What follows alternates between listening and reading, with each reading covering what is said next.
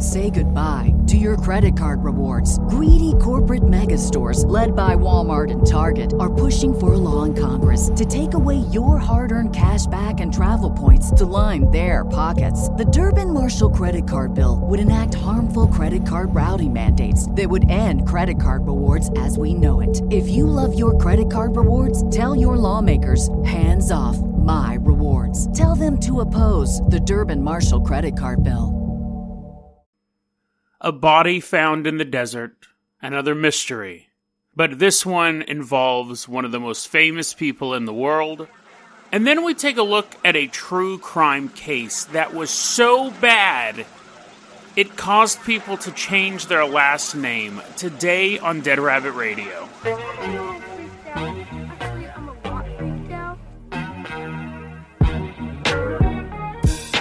Hey everyone, welcome back to another episode of Dead Rabbit Radio. I am your host, Jason Carpenter. I'm having a great day. I hope you're having a great day too. We got a lot of stuff to cover today, so we're going to jump right into it now. Uh, a, a, a warning. A warning. This episode's a little grim. Try to keep it lighthearted, but it, it's pretty grim. Okay, so I don't recommend listening to this episode if you're depressed. I don't know. The year is 2012 massive icebergs crashing against the west coast, people barely escaping earthquakes in their planes in the movies that we all went and saw. But in real life in 2012, it's June 26th, there's a dark SUV driving through the desert of East LA.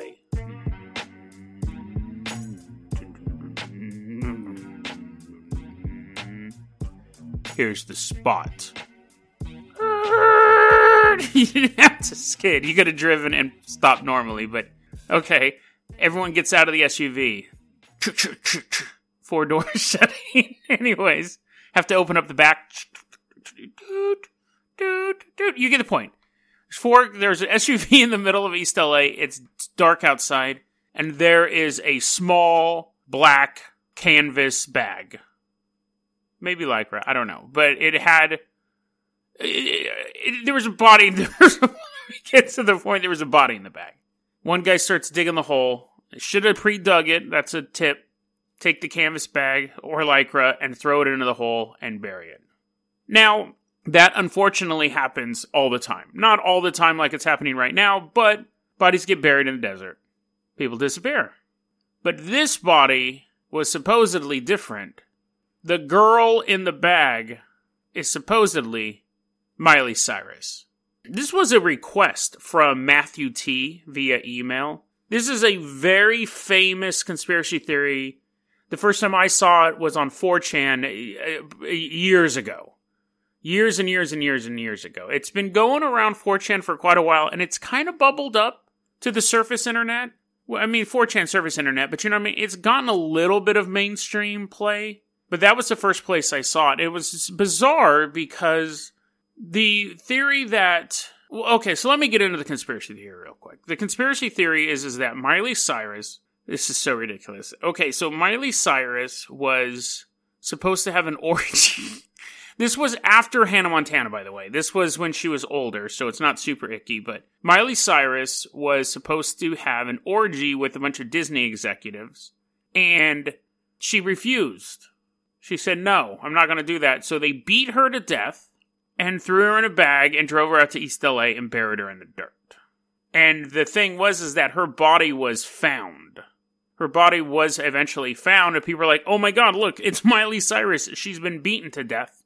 And a local radio station reported that they had found her body. And actually, taking a double look at my notes, they didn't find her in a duffel bag. But that's not the point because the whole story's made up. By the way, the news station reported that her body was found like on the side of the road in East LA, and she looked like she was dehydrated and beaten to death. I had always heard that she was buried and they just never found the body, so the the story has varied. I guess I always heard that she was left on the side of the road as well, but I a later version I heard was that she just disappeared. She was buried in the desert of East LA. So first thing we have to address is Miley Cyrus is not dead. Miley Cyrus is alive. Okay? That's the first thing we have to address. But let's get into why this conspiracy theory takes off.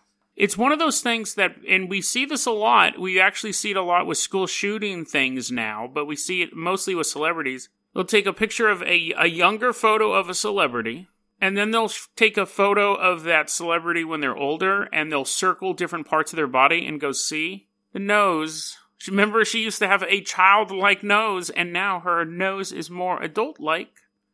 She must have been replaced. And obviously, with celebrities, you're going to have things like plastic surgery taking place as well. Fake celebrity deaths stories are have been around forever. What we're getting a lot of now is celebrities murdered and replaced by body doubles.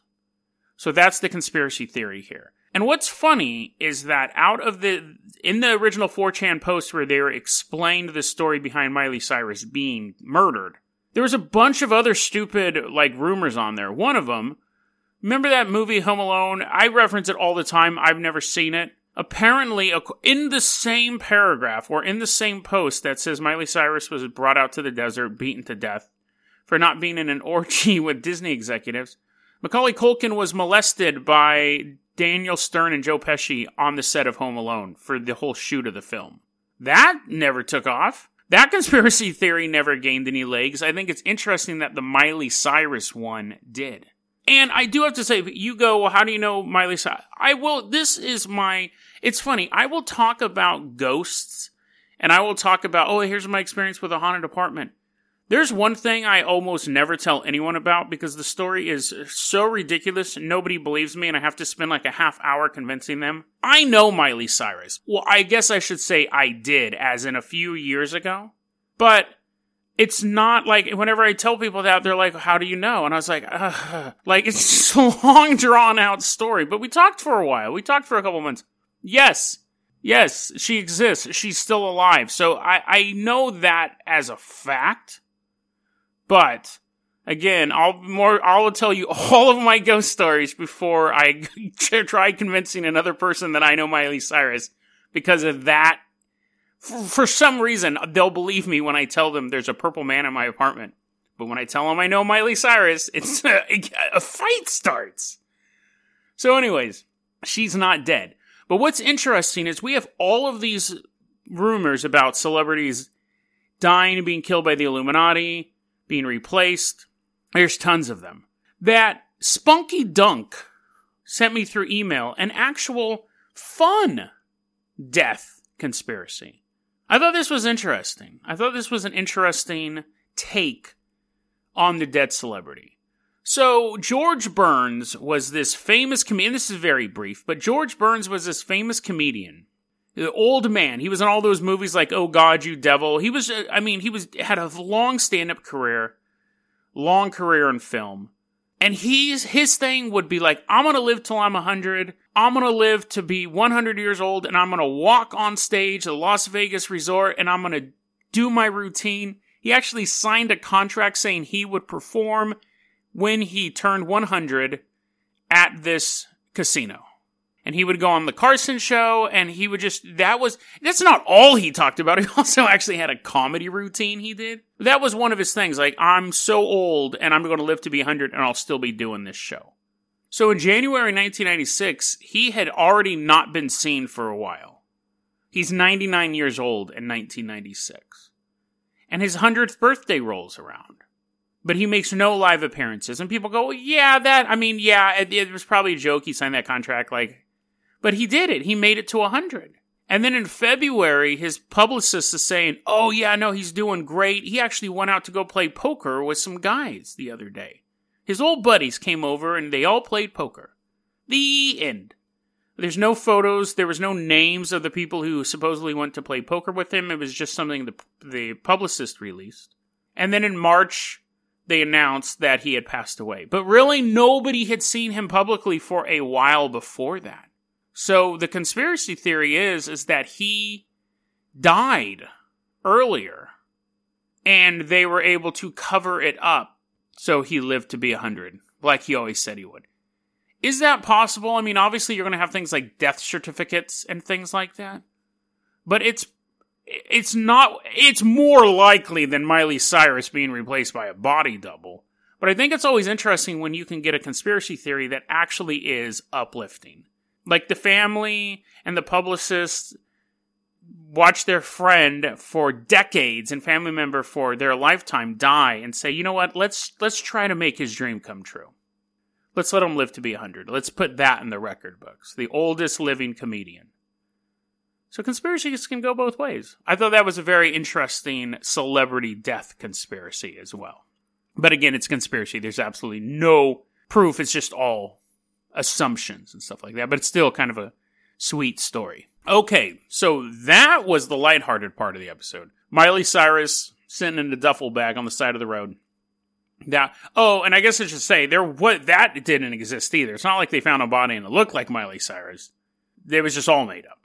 And I don't think the Home Alone thing happened either, honestly. But now we're going to Belgium. We're going to Belgium and we're going to look at this guy. Let's take the Carpenter Copter because I think this is going to be the last bit of levity we have for this episode unless an inappropriate joke pops up. But as we're flying over to Belgium, we're listening to Can't Be Tamed, Miley Cyrus's hit album.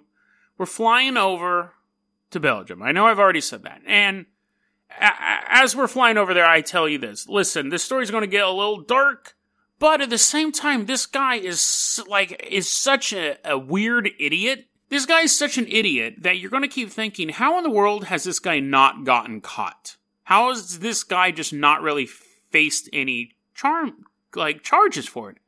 And it's gonna, you're, I mean, it's weird because he almost seems to have this weird sort of luck to him. And who we're talking about is Marc Dutroux. Dutroux? I think it's Dutroux. And it doesn't matter because that name doesn't really exist in that country anymore because this case was so bad that people changed their last name over it. They just wanted nothing to do with this name. And you're gonna, every time I say something, you're gonna go like, that's not bad. Yeah, well. Okay, so Bell, Mark was a career criminal. He looks like an accountant. He looks like a skinnier version of the red staple guy from the off uh, from Office Space. He looks like a big old nerd, but he was actually a career criminal, and he what was he like? His main thing was kind of robbing cars and raping and kidnapping girls. So a very odd choice of like that's a weird spread to have. One is all about money making. The other one is kind of about self gratification. But again, wait till the end how this plays out. He actually was a very, very successful criminal to the point where he owned seven houses. Now, I'm assuming that, you know, Belgium doesn't have the highest. It, I don't know how much houses cost in Belgium, especially this was back in like, this spanned the 1980s to like the 1990s. So I'm sure he was, you know, $10,000 a house. I'm getting hung up on the wrong point. He owned seven houses.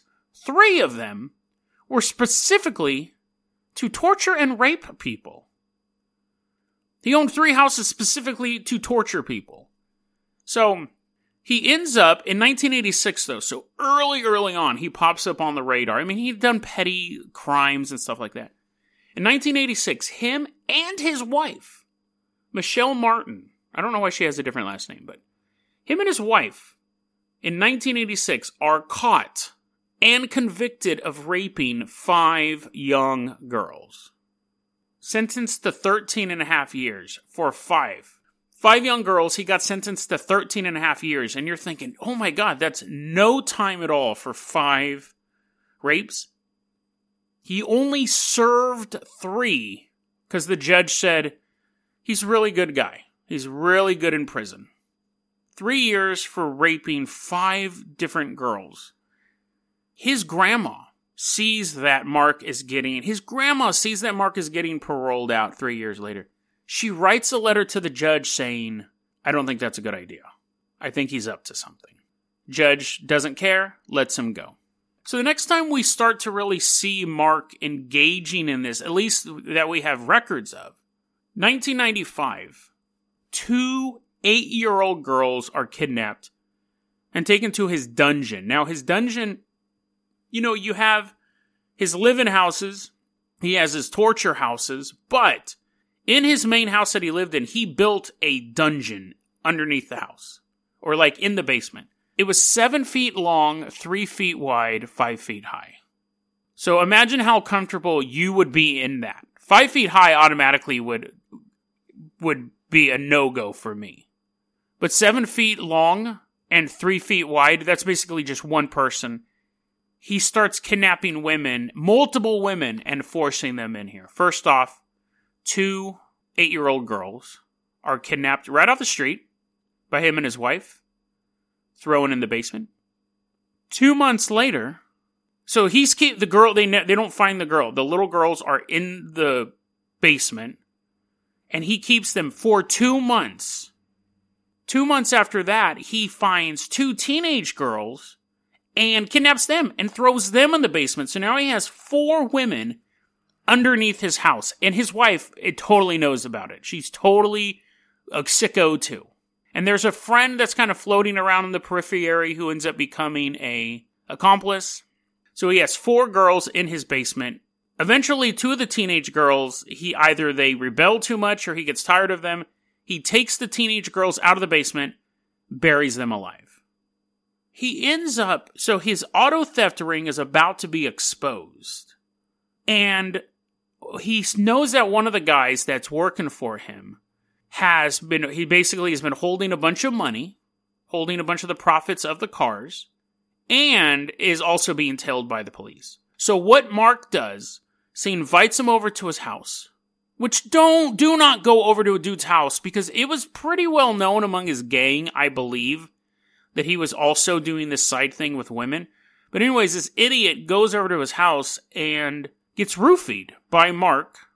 And when the drugs wear off, you know those hose clamps that they're basically the circle, the metal circle that have the little screw on it, and you can just kind of like put it around a hose and it gets tighter and tighter and tighter, and then you turn the screw and it's locked. It's just basically a metal ring that you can tighten. The guy, the accomplice with the car ring, wakes up to find one of those clamped around his nutsack. And Mark screaming at him, saying, Where's the money? Where's the money? The cops are after you. Give me the money. Give me the money. That sounds, uh, that's the worst way to wake up. I can't imagine. I would, I think it would be better to wake up with an axe coming at you, about to bust your head open, than to wake up with a hose clamp on your balls. Because then you don't know what's going to happen. At least you know the axe is going to be over soon. The guy, the friend, the previous accomplice in this business together, with his balls just being crushed, tells Mark, Yes, yes, I will tell you where the money is. Mark then buries him alive with the ball clamp still locked on. And I think he probably had bigger things to worry about as the sand entered his airway, but still, he could have made it a little more comfortable. So, Mark's like, oh, awesome. I got the money. The guy the police were investigating for the auto theft ring is gone.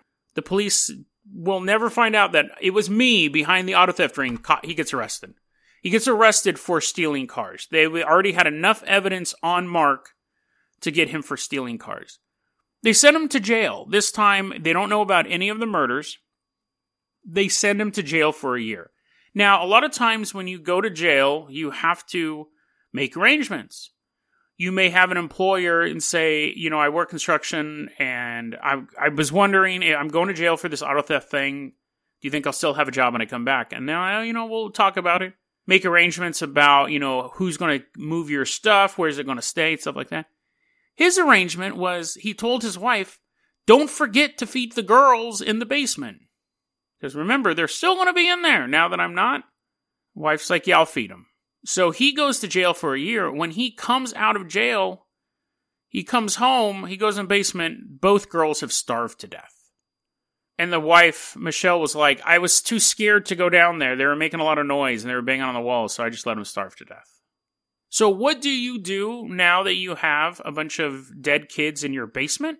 And you, your mark, I guess I should add that one.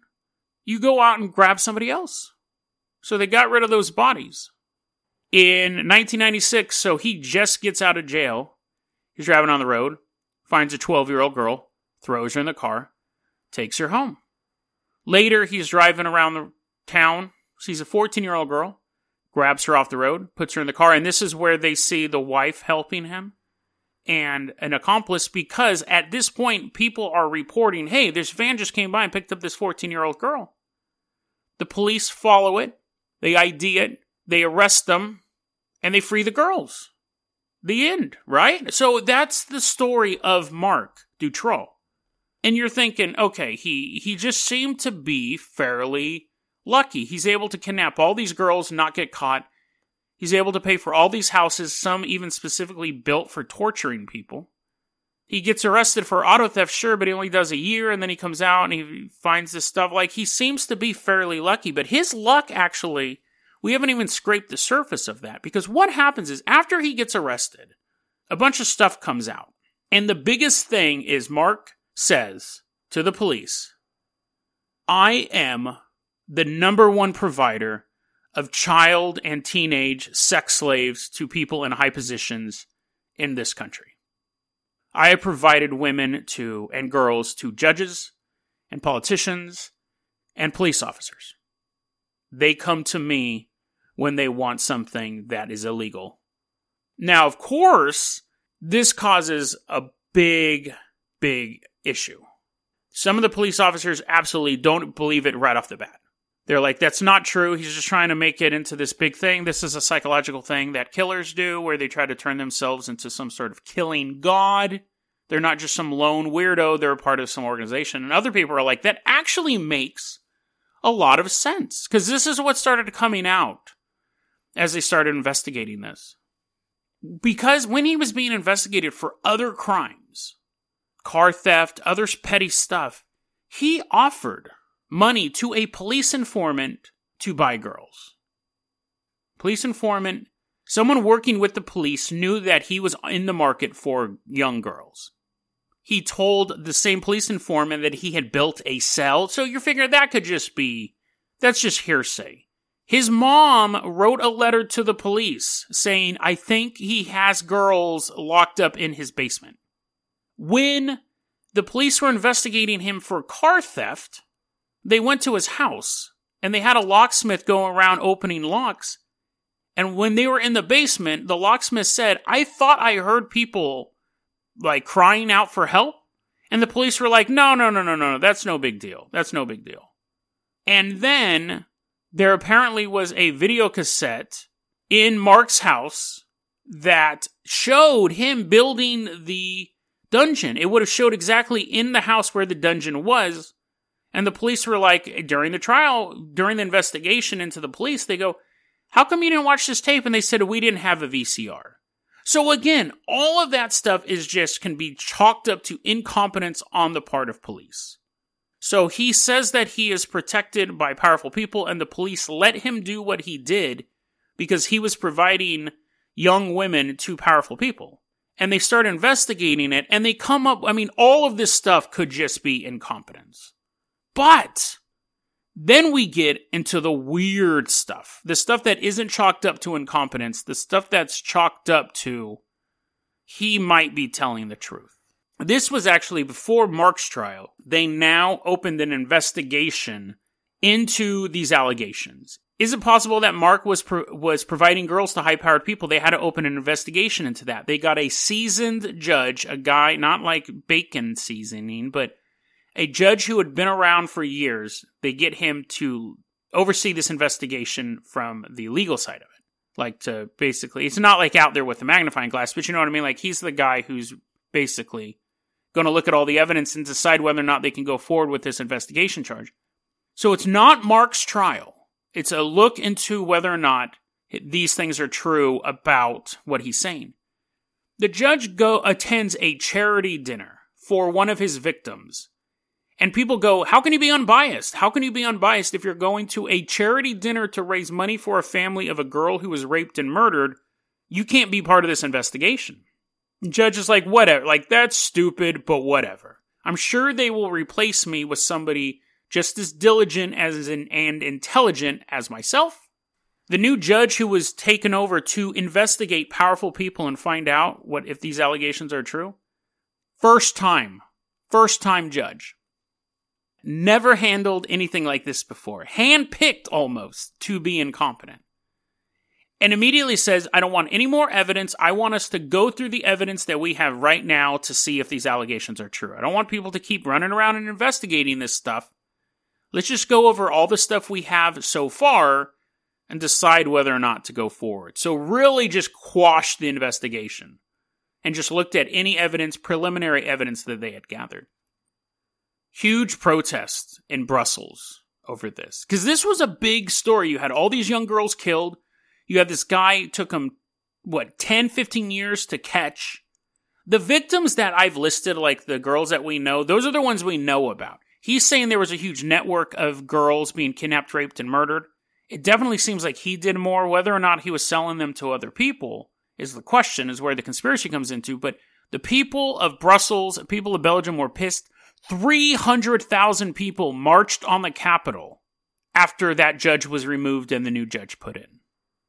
People were furious because they saw this as co- government cover up. The former judge, the judge who got canned for going to the charity dinner, was now brought back to testify during the investigation phase over whether or not this was a conspiracy theory. And he said, quote, we were told by police that murder contracts had been taken out against magistrates. So the police said, listen, somebody is trying to kill judges over this. We cannot guarantee your safety if you remain a part of this investigation.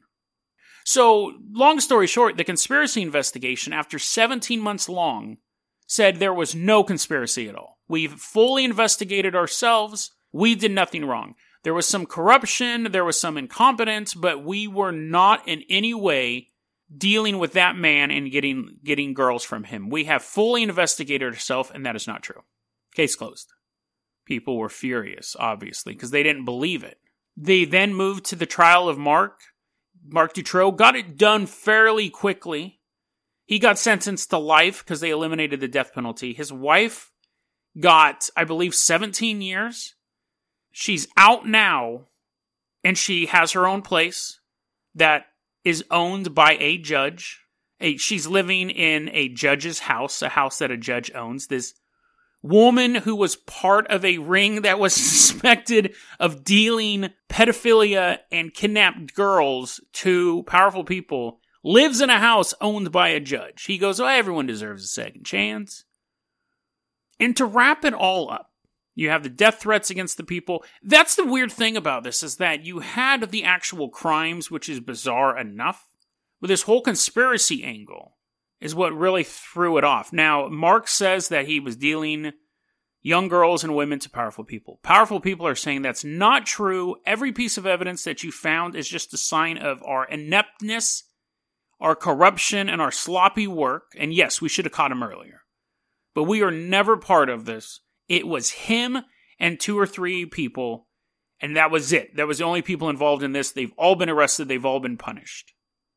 During the course of the investigation into the allegations of the powerful people, 20 witnesses died. What's terrifying about that is I'm sure you had a lot of innocent people swept up in that people, delivery drivers who just happened to turn their head at the wrong time, saw Mark talking to a police officer in a friendly manner in uniform. Maybe there was a young girl in the back of the squad car. The delivery driver just looks a little too long and goes from being someone dropping off a Domino's pizza to being a witness of a conspiracy and then eventually a body in the woods. 20 deaths over a single court trial and they were involved in the court trial is a pattern of obviously that's that's a lot. I'm sure some of them were corrupt. Police officers or you know like local officials who were starting to starting to really sweat over having to be investigated for his their connections to Marc Dutroux and were being killed. But again, I'm sure a lot of them were people just like you and me. People who just looked a little too long at an otherwise normal situation and saw a monster of a man staring back at you. You didn't end up in his dungeon, but he still got you. deadrabbitradio at gmail.com is going to be our email address. You can also hit us up at facebook.com slash deadrabbitradio. Twitter is at Jason O. Carpenter. Dead Rabbit Radio is the daily paranormal conspiracy and true crime podcast. You don't have to listen to it every day, but I'm glad you listened to it today. Have a great one, guys.